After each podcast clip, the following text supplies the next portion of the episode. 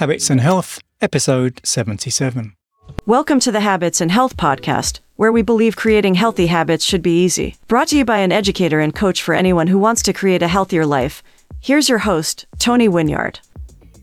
Habits and Health. My guest today, Rick Alderman. How you doing, Rick? I'm great, Tony. Thank you.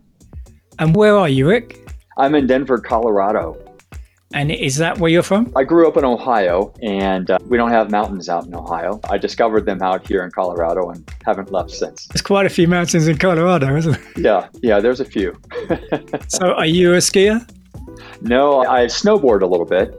Right. But as I've gotten older, because I've never been very good at snowboarding, I've become more scared of it. So now I'm more into fishing, hiking, and things like that instead of falling. Right. And before we started recording, we got into a conversation about all the the same places that we've lived in, and it seemed to be around the same sort of time. Yeah. So I know you've done a great deal of traveling. You were in Asia and Africa and many other places, and that was when you were quite young. It sounds like. Yeah. So that was before my PT or physical therapy career choice. Right. And maybe like you, I was wandering, trying to figure out what am I going to do with my life. Right. And I thought for sure these answers are going to come when I'm traveling. Right. But they didn't. I'm guessing you learned a lot from the traveling. Oh, yes. I learned a lot about myself. And uh, the traveling helped foster a, an intuitive sense in me. Right. Because traveling on my own, I really got in touch with what I was feeling, what I was thinking. If something wasn't quite, quite right on my radar, I became very good at reading people. Right. Even though I couldn't understand the language, I could understand them. Right. And so those skills I've brought to physical therapy as well, which has, have helped me quite a bit. So you mentioned physical therapy. So you went back to the US, and is that when you decided physical therapy? And if so, what was the reason? Yeah, yeah. I moved back to the US, still no clue as to what I was going to do with my life. But I moved out to Colorado. I developed a friend, and, and she mentioned physical therapy, that her father was going through physical therapy. And I was just like, oh, what's that? Because growing up on a farm in Ohio, you know, we don't hear of these kinds of things. when you get hurt, you just suck it up and wait a little while. So anyway, I, I, explored that, and at the same time, I happened to have also injured my back right. significantly. And one of the therapists that I was volunteering at the clinic, I had to volunteer at this clinic to get into PT school. He treated my back, and it went away, but it came back. And I realized that if I was going really, really going to fix this thing, I'd have to go to PT school to see right. what mm-hmm. the insider secrets were. Turns out there are no insider secrets or they weren't taught to me anyway. And this is the general message I have about people's expectation of their medical pro- providers is that in our education, we're taught to identify tissues that are painful and treat those tissues. But we're not, the focus isn't really on why those tissues are painful. That was really missing. And that ended up being the reason why I was not successful as a PT initially, graduated from PT school simple things like sprains and strains and post surgery were easy. But anyone who came in with back pain, sciatic pain, neck pain, headaches, any chronic kind of issue, I had really no idea because to solve those, you have to understand why they're happening. Right. And so that's what my journey these last 25 years has been about understanding is pulling different areas of research together and understanding the whys behind all of this. I want to dive in more into what you've just said, but one Sure. of the things that was, came to my mind as you were speaking is one area that I get confused with, and my assumption is that many of the public have the same confusion, is what's the difference between a PT, chiropractor, osteopath, and so on? Yeah, an osteopath is a medically medical school trained doctor who has a MD degree, but they focus on more typically manipulations and things like that. Like a chiropractor focuses, they are not medically school trained. They have their own professional school that they go to. And their focus is, I, I believe their foundation of their understanding is that everything emanates from the spine Right. and that manipulating the spine corrects all things, not only in the spine, but outwardly too. Right. Physical therapy is now trending more towards chiropractic work where manipulations are becoming more and more important and in what we do with treating people but we chiropractors don't for instance don't work in hospitals or pediatrics or things like that typically Right. Whereas physical therapists, because we're we're trained in the medical system, we can we work in hospitals, pediatric clinics, neurological issues with strokes and brain injuries and things like that. We, we have a big umbrella of services that we can provide other than just orthopedic issues. Right. But I believe that the direction that physical therapy has been going these past 20 or so years is the wrong direction. Right. Because we're becoming more and more specific to components of the body manipulations. Oh, you've got a rotated vertebra. Oh, let's solve that rotated vertebra. And while that's nice to solve a rotation or an alignment issue, it's not addressing the whys behind those rotation and alignment issues. And I have found I don't do those types of manipulations and I don't have to right. because I fix the reasons they're happening and those things melt away permanently. Right. So that's been my approach that's different than typical physical therapy or chiropractic or osteopathic or almost all medical, strictly medical approaches. Yeah, yeah. Uh, because I've been drilling down deeply into why all of this is happening and solving that. And how do you find out why it happened? Is that an easy process? It is for me now that I understand how everything works together. But basically, intuitively, Tony, you might think if you have a chronic pain issue, it must have something to do with how you're using your body. All right. So if we just build off, off of that basic premise, right. then you can find the answers. The problem is that we tend to give the responsibility to solving our problems to an outside source like a doctor, PT, or a chiropractor, massage therapist, whoever. And we say, please fix me. They're going to fix you according to their training. Yeah. But hardly any of that training really is about understanding how you're using your body is causing whatever they're finding is wrong. Because and that, the pain is a cry for help from the body, isn't it, really? It is a cry for help. And so this is one of the disturbing things is that I've been reading more and more articles that describe pain as a disease, chronic pain as a disease. I don't believe it is a disease. We're describing it as a disease because we struggle so hard in our Western medical thought to solve it. Yeah. And so we think, oh, there must be something internal here, a disease process that's happening because we can't solve this. It's not a disease. The reason we can't solve it is because we're not understanding our body, how our bodies work as a system. Right.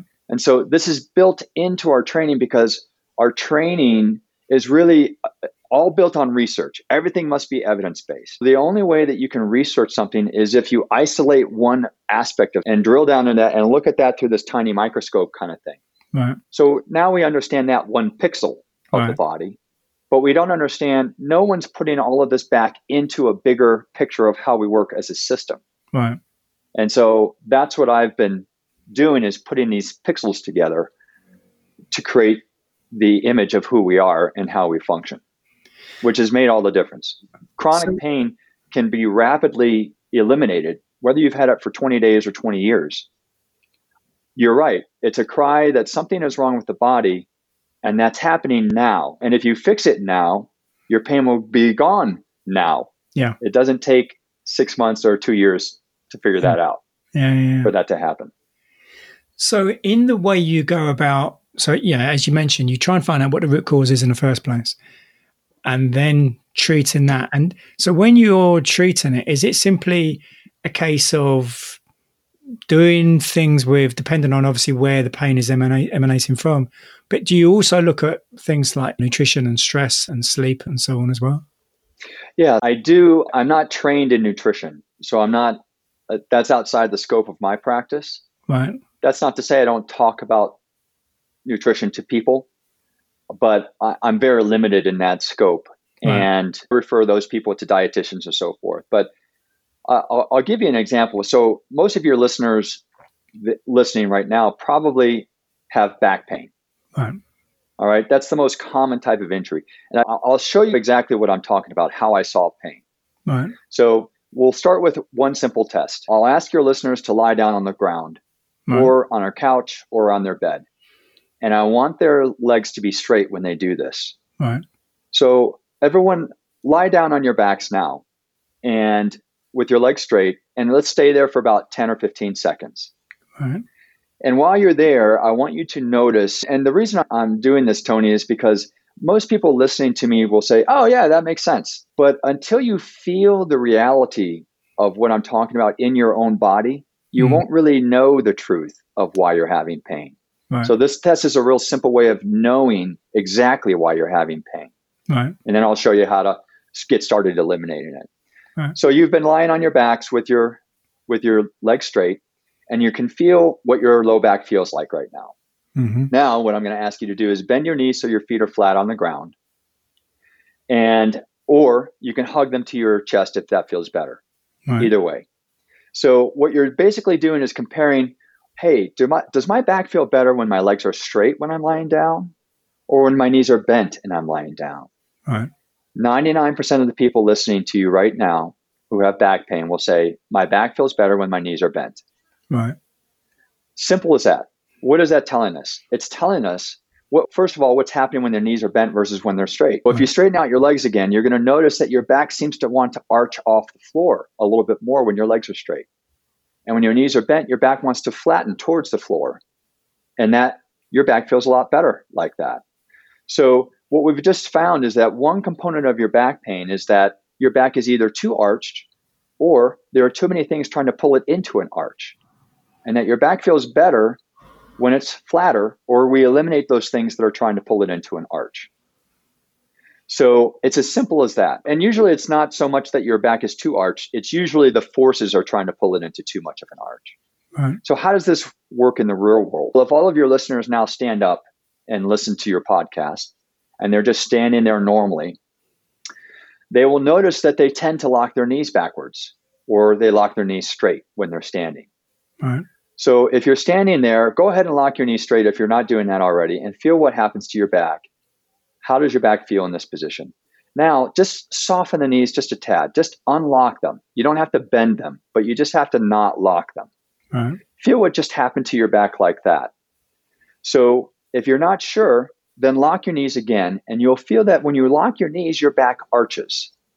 And when you unlock your knees, your back softens. Right. We just found out on the floor that your back feels worse when your back has more arch. Now we just found out that your normal way of standing is when you lo- is to lock your knees. Right.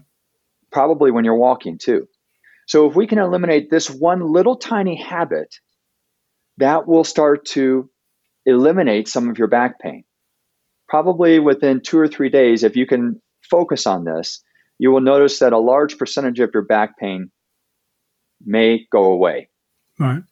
And so I've got lots of patient stories I can tell about just this one thing has made a huge difference in a lot of people with chronic back pain. So this is how I look at the body.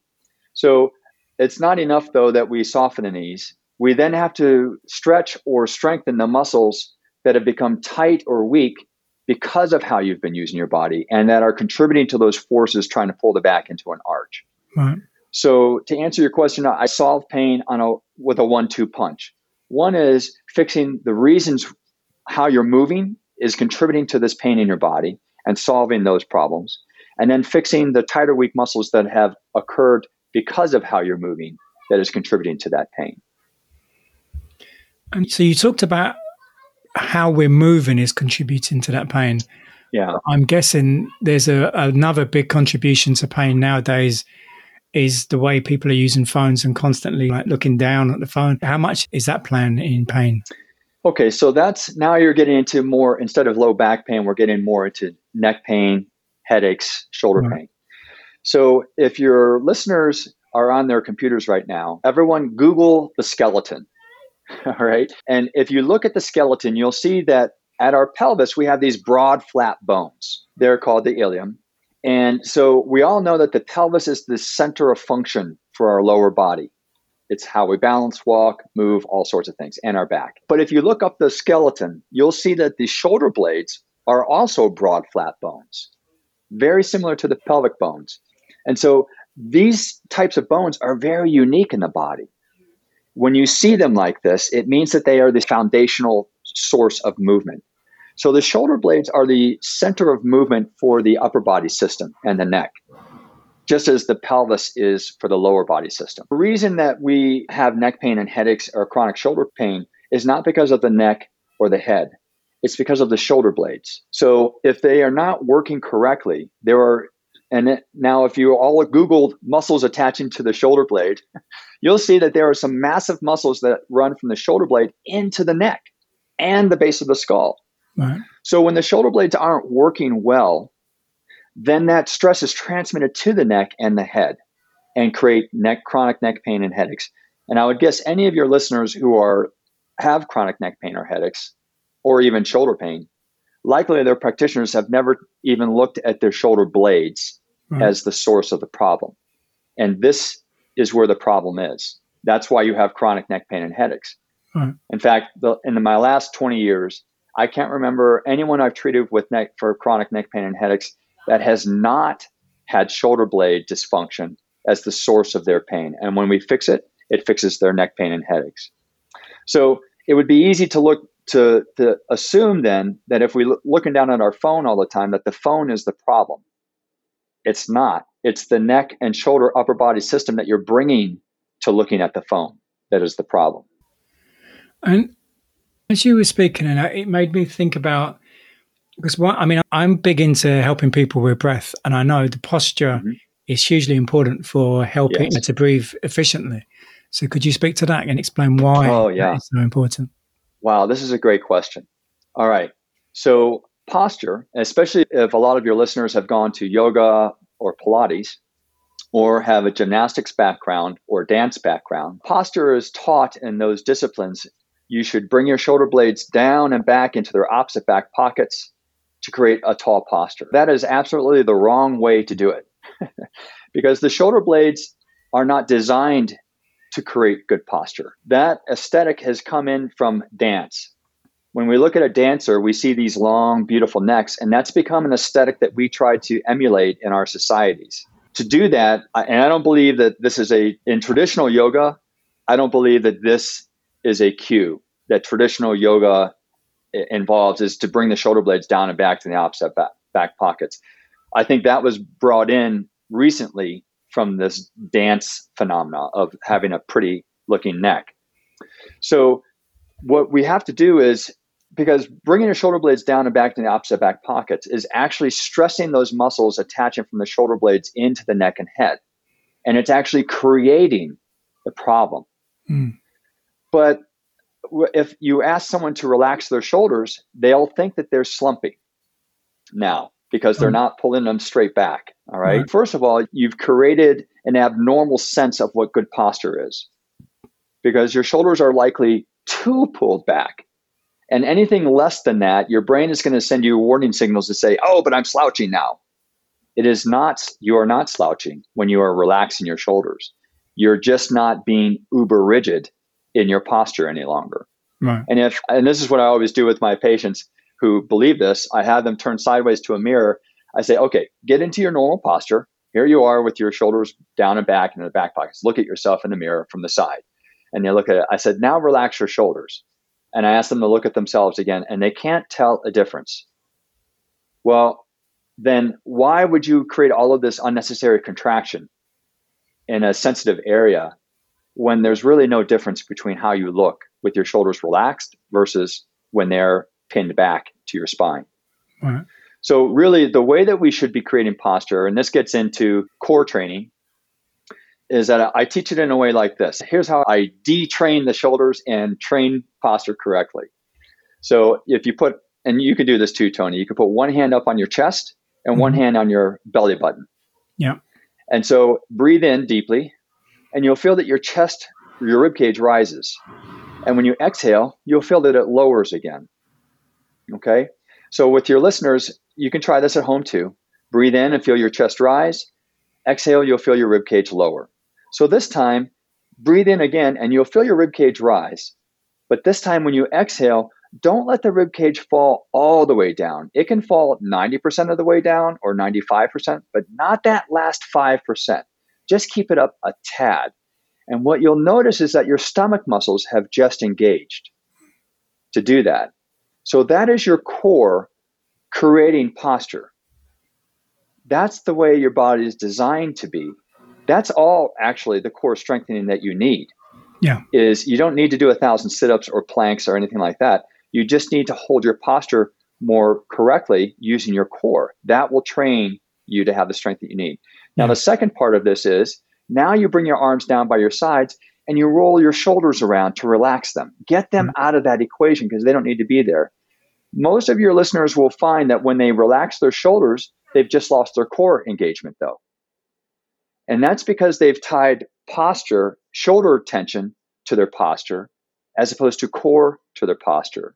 So, this would be the way that they can practice decoupling those two things and actually getting the core. Now, you don't have to have this uber tight core all the time because if you feel that, if you feel your core holding up your rib cage, you'll feel like it's really just a subtle contraction, maybe three or five percent of what was would be maximally possible. It's just a, an engagement more than a contraction. And if and that's all that you really need to create good posture. This will also help the low back too. So they can practice this. This alone may decrease a lot of chronic shoulder, neck pain, and headaches. So, if someone is doing a daily meditation practice, for example, mm-hmm. what advice would you give someone? Maybe they're obviously trying to be relaxed in the meditation process, they're focusing on their breath. Many people are put off yoga and meditation in the first place because of the way they believe they should sit, as opposed to how, mm. rather than just enjoying it and not worrying about what tradition says the way you're supposed to sit when you meditate. Are you talking about in terms of posture then? Yeah, you know, the, the, the lotus and all that. People think. Yeah, so you mm. can sit in a lotus position and sit with your core engaged correctly. In fact, it will help you sit in that position. But what you, if you meditate and you're using your shoulder blades to create good posture, and then you keep trying to relax your shoulders, and then find yourself slouching. This is the conundrum that you're in is that, wait a second, though, if I relax, I lose my posture. Right. But that's only because you're using your shoulders to create posture. Right. If you use your core to create posture, you'll feel, like I said, maybe a 3% engagement of your core. That's all that you really need to engage. You can still breathe deeply while holding up the rib cage, in, inhaling and exhaling, and that you can practice that too if you want to. Learning how to breathe completely while holding the rib cage in the correct position instead of using your shoulders to do that. Does so that answer your question? Yeah, I'm, I'm just wondering. So, is it advisable, or does it make any difference if someone is sitting in that? Yeah, they're meditating.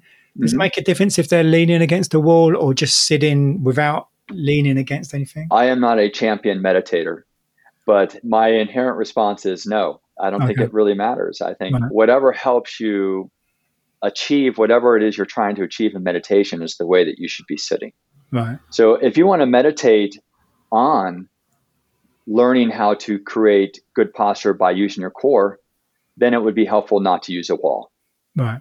And but if you want to meditate on with other objects in mind, then perhaps taking the whole core and shoulders out of the whole equation so you can think about something else might be the better way to do it we started off this conversation talking about how you traveled around the East and China and so on. And obviously, you've been doing what you're the whole physical therapy now a long time. Yeah. Are you very familiar with how they look at these things in, say, China, and how different is that to how we t- tend to look at this in the West? Oh, yes. In fact, I'm reading, I'm considering getting into Chinese medicine. Right because that whole so it's really interesting. I'm reading a, a, fascinating book right now, and it describes our Western medical model as a mechanistic model, right. where the doctor is a mechanic. It will fix what's broken, right. and the uh, Oriental medicine approaches it as the doctor as a gardener. Right. It's trying to cultivate an environment in which things will grow properly and weed the things that aren't. Right. That's it so that approach is more geared towards creating it's important about it's an approach that is geared towards creating good health whereas in western medical models we're not about creating good health we're about fixing bad problems right. and this aligns with me both align with me because i'm western medically trained but i understand how these systems integrate too right. and so that's getting more into a little bit more of that Eastern philosophy. Right. And now I've also I've delved into the psychological, emotional trauma aspect of pain as well. Right. And also the nutritional or things that we ingest types of things like mold, allergens, and nutrition. right. aspects and how that also contributes to pain. So that brings me more into that Eastern way. Yeah. And I'm fine with that. right. I've just never studied it, but I'm intrigued by it. And is that something, would that take you a long time? How do you plan to go about that? That's a good question. I don't know. so right now I'm just reading books to understand it. And I do believe I'm going to start taking courses in it though, because I know I have a person who has studied Oriental medicine for 20, 30 years now, and she's a master Right. and phenomenal. And I think that there are, everything's a balance, right? I- don't think Oriental, and this these books also say Oriental medicine doesn't do what Western medicine does, but Western medicine doesn't do what Oriental medicine does. Yeah. And I think there's going to be a blend somewhere in the middle there that I'll just have to figure out myself, Yeah, like yeah. everything else I've done. And when I was asking you about the using mobile phones, and you talked about the neck pain and headaches and so on. So, if someone is getting a lot of neck pain and headaches, what would you suggest? What can they do to alleviate that? First of all, I would first review your history and see whether you have any old injuries in your shoulders from the past. Right. Because undoubtedly, and like I said, I haven't treated anyone where that was not the case. Undoubtedly, and then review your practitioners who have tried to help you where their focus has been. Likely, your listeners will start to understand that, oh, yeah, no one's really loo- looked up my shoulders. And I do remember I had this old shoulder issue back in high school or elementary school or playing this sport or that sport or whatever. Maybe there is a connection.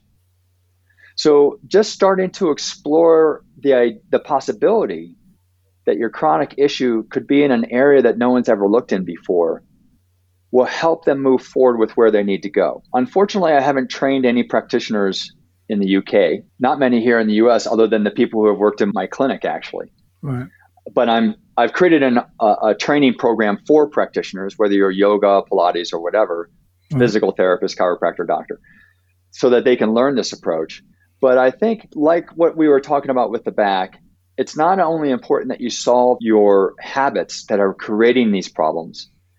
You also have to solve the tight or weak muscles that have developed because of these habits that you've created that are creating the problems. Changing your posture strategy will go a long way, which is what we've been talking about, to starting to relax the system that's likely engaging the neck and headaches. On top of that, you'll probably also have to, there are other ergonomic changes that we can make, and we can talk about that too.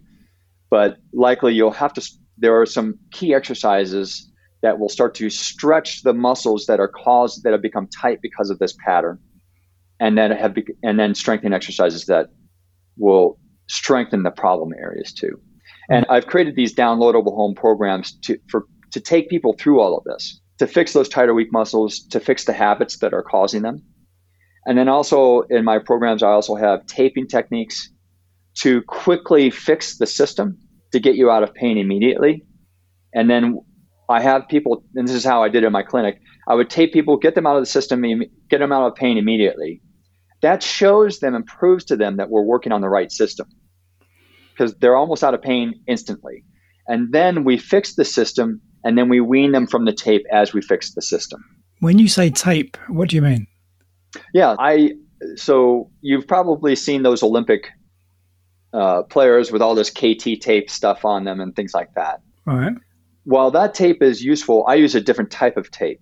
Right. but it's the same thing. We're still changing how the body's being used with the Right. tape.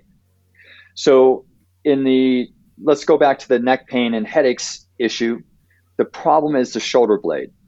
So, I've developed a taping technique to tape the shoulder blade into a better position to immediately unload those connections going to your neck and head to get you out of pain. Right. Does that answer your question? Yeah. Yeah. And so for the lower body system, I've developed taping techniques to fix, for instance, the locking knees Right. or collapsing feet or things like that are contributing to that systemic breakdown as well. I mean, a lot of people use gyms and they'll go to the gym and they won't work with a personal trainer. They'll just go and do their own thing in the gym. And bit of this on that machine, bit of this on that machine, and without any kind of plan, and can end up injuring themselves. What are the are there typical injuries from people using gyms? I see typical injuries whether people have used personal trainers or not in gyms. Okay. Because personal trainers are trained relatively the same and they're not aware of this systems approach. And that's why I believe physical therapists, chiropractors, and doctors can benefit from this training. It's actually the yoga, Pilates, and personal trainers and coaches that would benefit even more because that's who people go to first to try to solve a problem, right? Or th- that's who they go to when they think of changing their body in a big way. Those are the people they go to first. So if they understood systems thinking, we w- could conceivably get rid of chronic pain, which is my goal, if everyone understood this. Right. So to answer your questions about gym, I've observed over the years that people who are strong believe that strengthening is the thing that they need to solve their pain. Right. And people who are flexible believe that stretching is the thing that they need to solve their pain. Right. And there's a balance. And and likely so the way your body works is that your brain you have trained your brain to identify a normal way of doing things. And we can demonstrate this if you just clasp your fingers together like this as if you're praying. Now, Tony, look and see which thumb is on top. Is it your left or your right? Right. It's your right one. Okay, now unclasp them, and your listeners can do this at home too. Now reclasp them without looking at your hands, but put the opposite thumb on top. It takes a little bit of thought, doesn't it? Mm-hmm. And now that you're holding it here, it doesn't feel quite right or natural. And so your brain is might think, "Oh, this is wrong. I shouldn't be doing it like this. I like to do it the other way." Right. But what if that other way was the th- way that was causing your pain? And this new way was the thing that was going to solve your pain. So, what has happened is the way that you've used your body has become an unconscious habit in your brain. Right. And it thinks that this is the way that it should be done. But that's actually what may be causing your pain. Right. And so we have to change how you're doing things, which will temporarily feel unnatural Yeah. to your brain. Right. and it's going to send off warning signals. What we talked about with the posture and the shoulders and all that, your brain's going to say, no, no, this isn't the way we do it. But your brain doesn't understand that that way is now causing you pain. And once you train it to understand that this new way eliminates pain, then your brain will develop that as an unconscious habit eventually. Usually it takes a week or two. And then you'll be out of that trouble. Right. And so I bring that up because when people go to a gym, they're going to be using those unconscious habits that they've already created and reinforcing them now with more load and Mhm. more repetition and more volume. And so they're likely digging themselves into a deeper grave Right. in that regard. So if you're doing, if there's one particular exercise that you love, for example, if you're doing that regularly, you're probably causing some kind of a problem long term, Likely, likely so, unless it's the whole body. uh, unless you're using it correctly. yeah, yeah, because you can do good exercises a lot and it feeds your body if you know how to do things correctly like walking or bending things like that yeah it just depends on how you're doing it really you can do great things with high repetition and volume and load as well and feed your body instead of breaking it down Because you mentioned about the people who do strength training think they're doing it right, and the people who are doing stretching think they're doing it right. And, and my understanding is there really has to be a balance between strength, stretching, or mobility and flexibility. There has to be a, a balance between the three of them, as far as I'm aware. i believe you're right that balance is different with everybody though Yeah, there are people who are born with loose ligaments who need more strength and less stretching right, and and so forth.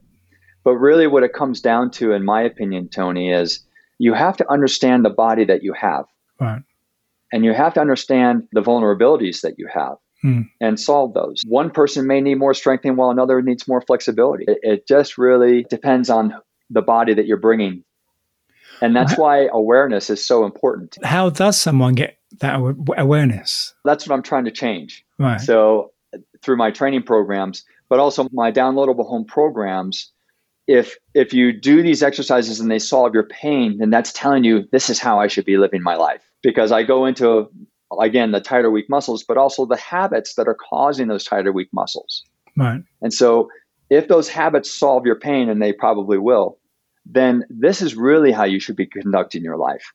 More like whatever that recommendation was. In in the case of, and I just want to bring this up, it, for instance, if someone has back pain on one side of their back, or they have sciatic pain in one of their legs, or SI joint pain in one side of their hip, this is also uh, this is I refer to. They likely have something what I call a side bending problem.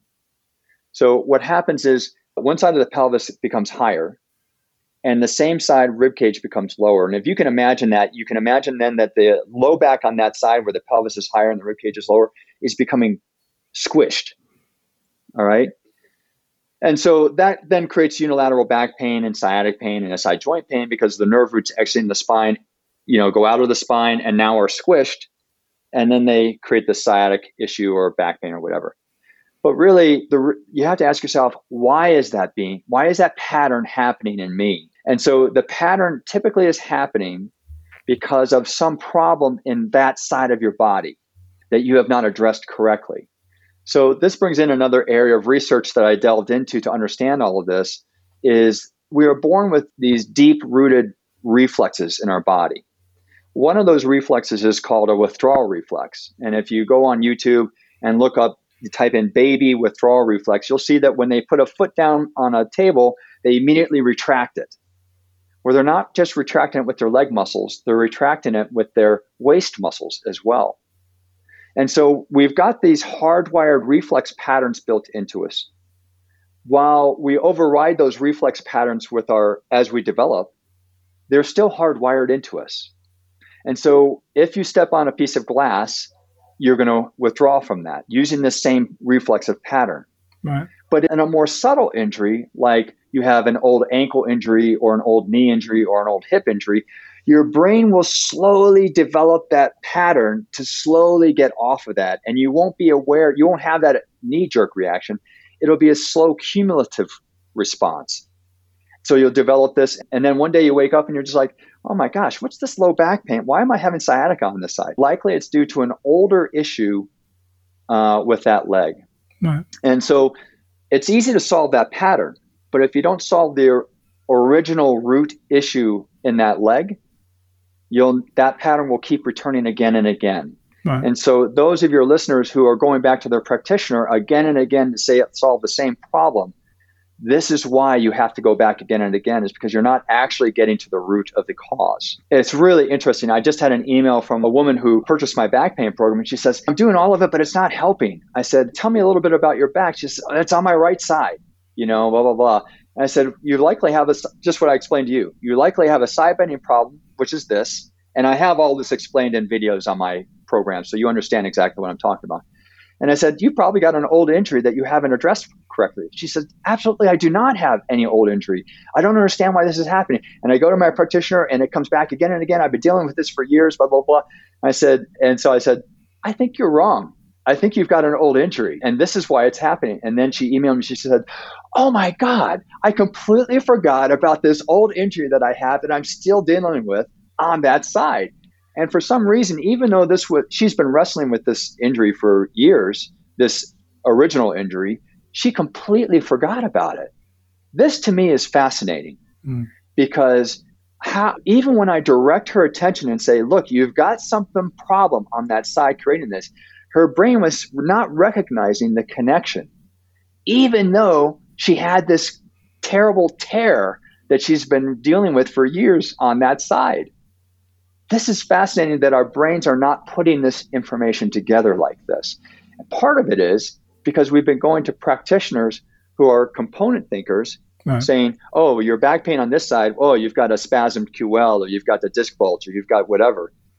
Oh, that's a result of the bigger problem. Yeah, yeah. And that's how we have to start thinking about these things differently. Right. Both as practitioners and as patients. What are your thoughts on pain and footwear?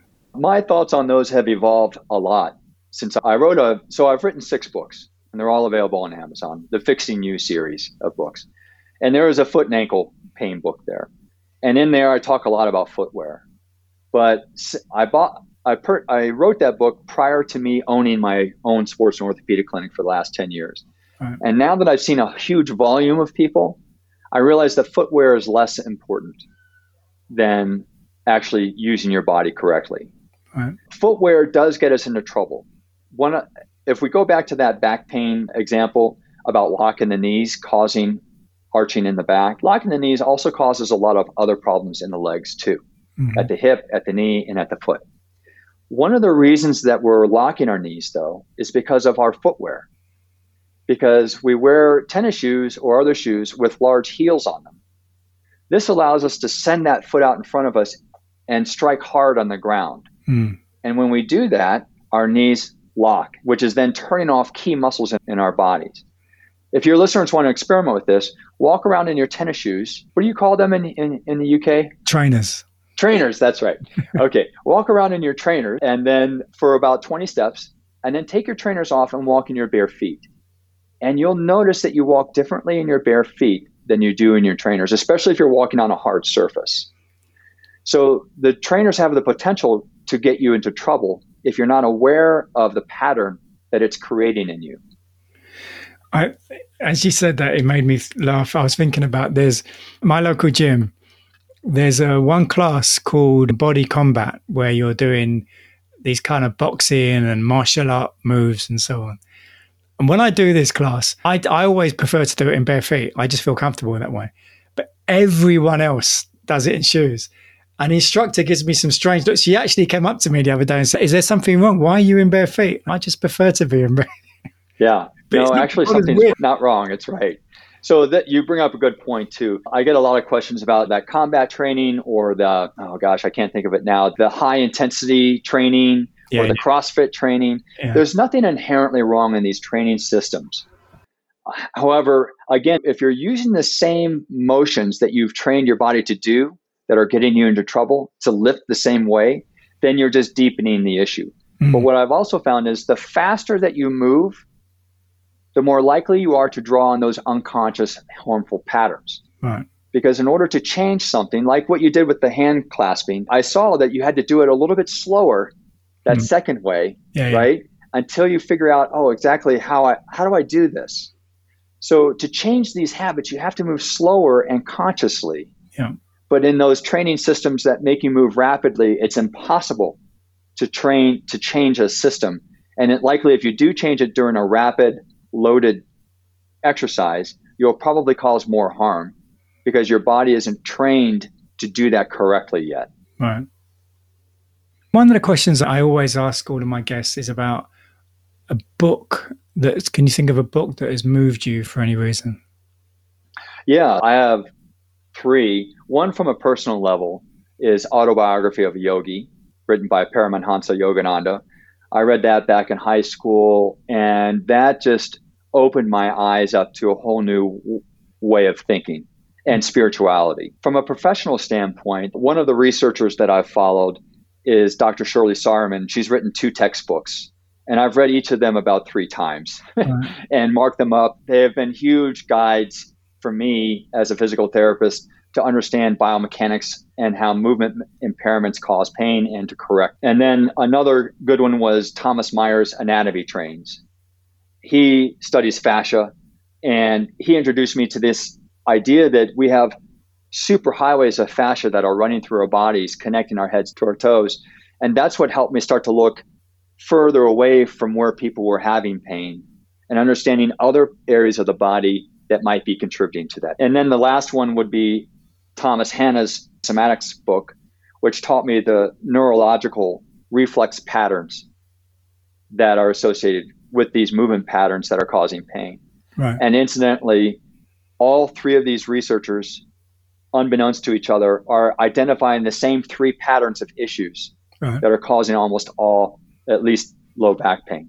So okay. you can't ignore that. Yeah, yeah, there'll be links to all of those books in the, in the show notes. And talking about show notes, how can people find out more about you? And I know you've offered us a, link to your course and so on.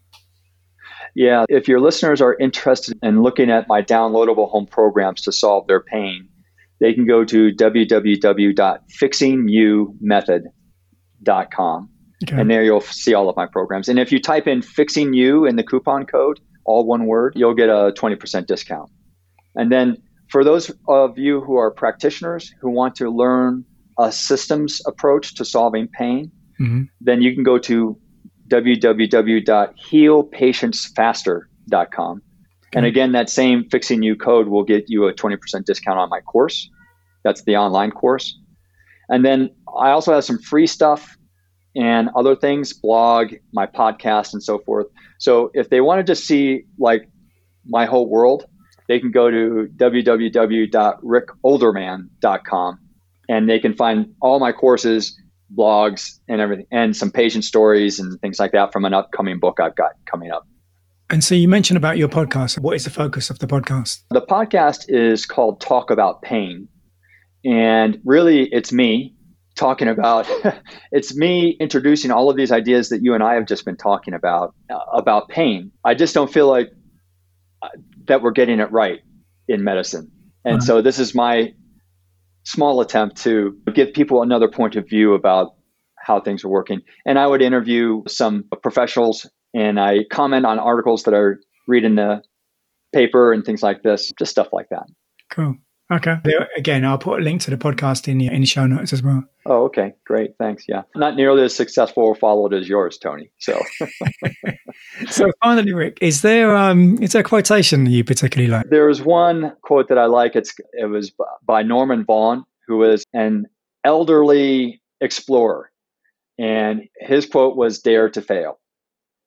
And that's been in my mind because when I first began down this road of trying to unravel these mysteries and how we're having pain, I had to dare to fail in order to succeed. If I was too afraid of failing, it never would have I never would have gotten where I'm going right now. And and especially when we have chronic pain, we're afraid to try something new because we're afraid of that it might hurt us. Mm. But I just find that if you look at that as an opportunity to learn and go deeper as to the cause of your pain, I think you'll be rewarded if you dare to fail. That makes me wonder since you first delved into this world, however many years ago that was, how differently do you think about pain now from when you first got into this? Yeah, when I first got into this, pain was like, like this unknown black box. Because, like I said in school, they taught you how to treat a tissue, but they never talked about why pain was happening. And that mystified me is what is this thing called pain? And we've even got now books that say, talk about how it's all in your head. And that's the case with some people. But a large number of people, that's not the case for. And so I think about pain now. Now I get excited. Uh, before I used to dread when a chronic pain person would walk into my clinic. And this is the comment that I heard from all of my therapists too. It's just back pain, neck pain, shoulder were always their toughest things. But now that they understand how this works, it's the easiest thing to solve in their practice. And it's fun. Right. And that's how pain that's the how the idea of pain has changed in my mind is that it doesn't scare me anymore as a therapist. I know that I can make a huge difference. Right. And so uh, I'm like a kid in a candy store. I can't wait to get started and change your life. It's so much fun to watch people's lives change. So I think that's a great place to leave it. So uh, on, yeah. on you changing people's lives. So thank you, Rick. It's been a great conversation. So thank you. Thank you, Tony. I've so enjoyed it. Thank you. Next week is episode 78 with Jeff Chilton, and we're going to find out about the world of mushrooms. Jeff studied ethnomycology at the University of Washington in the late 60s and in the early 70s began a 10 year career as a large scale commercial mushroom grower. So there's a lot to talk about in sort of mycelium and fungi and mushrooms and even into the kind of we delve into sort of the psychedelic and medicinal, uh, the way it's used now. So that's next week, episode 78 with Jeff Chilton. Hope you enjoyed this week's show. If you do know someone who would get some value from it, please do share the episode with them and hope you have a great week. Thanks for tuning into the Habits and Health Podcast, where we believe creating healthy habits should be easy. If you enjoyed this episode, please subscribe and leave us a review on your favorite podcast app. You can also sign up for email updates and learn about coaching and workshop opportunities at tonywinyard.com. See you next time on the Habits and Health Podcast.